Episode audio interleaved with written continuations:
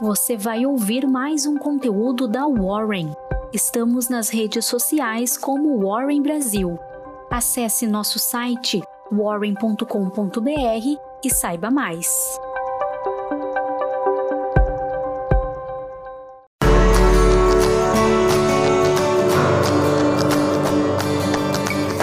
Olá!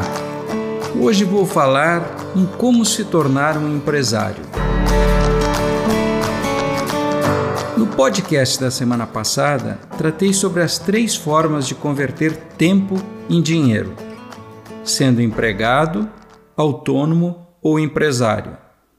Naquele podcast, você acompanhou algumas dicas de como ingressar no mercado de trabalho como empregado.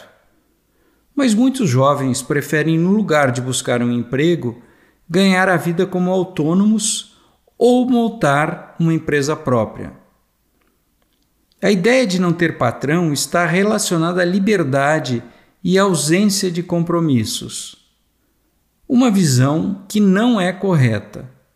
Um profissional autônomo tem compromissos importantes com os clientes, e um empresário precisa ter muita disciplina e assume longas jornadas de trabalho em busca do sucesso. São duas as motivações que levam alguém a decidir abrir uma empresa ou se lançar em uma atividade como autônomo. A primeira é a necessidade. A pessoa não consegue o um emprego e precisa encontrar outra forma de ganhar a vida. Nessa categoria, normalmente são, estão as pessoas com baixa escolaridade ou com pouco capital para investir. Muitos trabalham na informalidade a segunda situação é a oportunidade. O candidato a empresário ou autônomo identifica um nicho de oportunidade e investe nele. Normalmente, quem se enquadra nesse segundo grupo são pessoas com formação técnica e algum capital para investir. Ambas as motivações podem originar empresas de sucesso.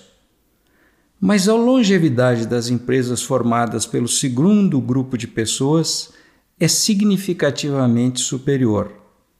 São aqueles negócios com as maiores chances de sobreviver aos críticos primeiros dois anos para depois se fixar no mercado. Mas como identificar uma oportunidade?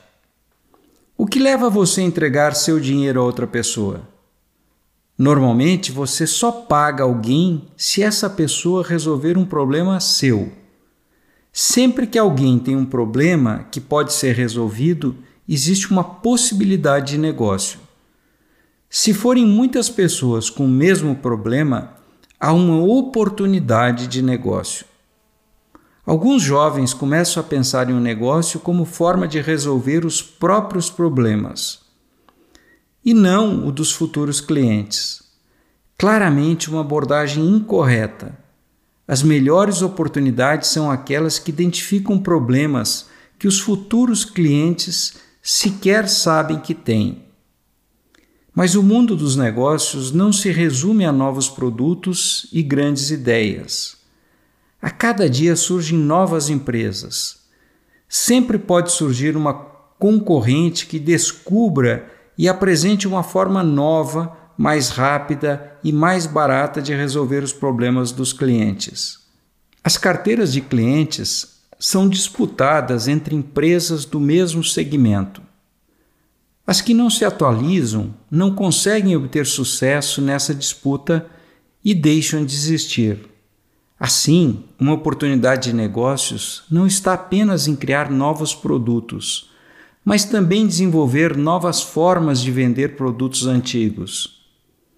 Uma estratégia comum que costuma ser frequentemente erro dos candidatos a empresários é adotar apenas a política de preço mais baixo. Só pode aplicar o preço mais baixo quem tem uma vantagem competitiva no processo produtivo que permita lucrar mesmo cobrando pouco. Em geral, quem consegue ganhar dinheiro praticando preços baixos são as grandes empresas e não as pequenas. Verdadeiros empreendedores imaginam a ideia de montar uma empresa sempre a partir da sua situação atual. Olham para o que têm e partem disso para conquistar suas metas. Quem não tem esse perfil cria inúmeros empecilhos para iniciar o negócio.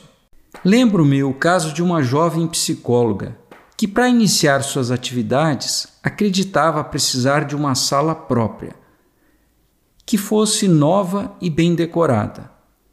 Uma colega dela conseguiu um consultório compartilhado e logo começou a atender. Cinco anos depois, a primeira é funcionária da clínica da segunda, mas continua sonhando em comprar a própria sala. Se você sonha em ser empreendedor, seja como empresário ou autônomo, pare de idealizar, idealizar a situação ideal. Identifique o que você dispõe de imediato e comece logo. Se o projeto for grande e precisar de muito dinheiro, monte um bom plano. Só assim é possível buscar pessoas ou instituições que queiram investir nas suas ideias. Além do mais, a queda dos juros tornou possível contar com financiamento para começar o próprio negócio. Outro fator favorável aos novos empreendedores é a cultura do, das startups. Hoje, muitos investidores e fundos de investimentos estão dispostos a colocar dinheiro em boas ideias que sejam escaláveis, mesmo em condições de extrema incerteza.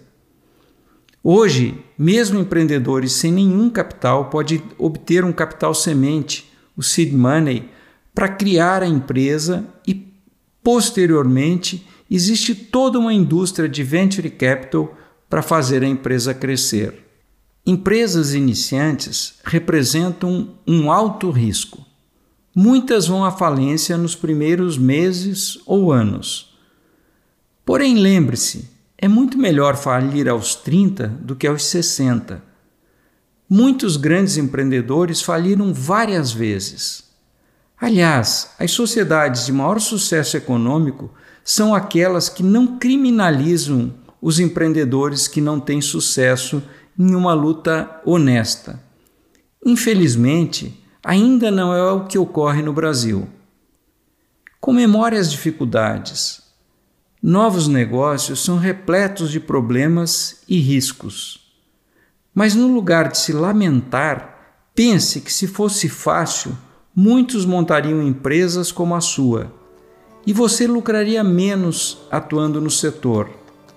Sendo difícil e arriscado, menor é a concorrência e maiores são as suas chances de obter bons lucros.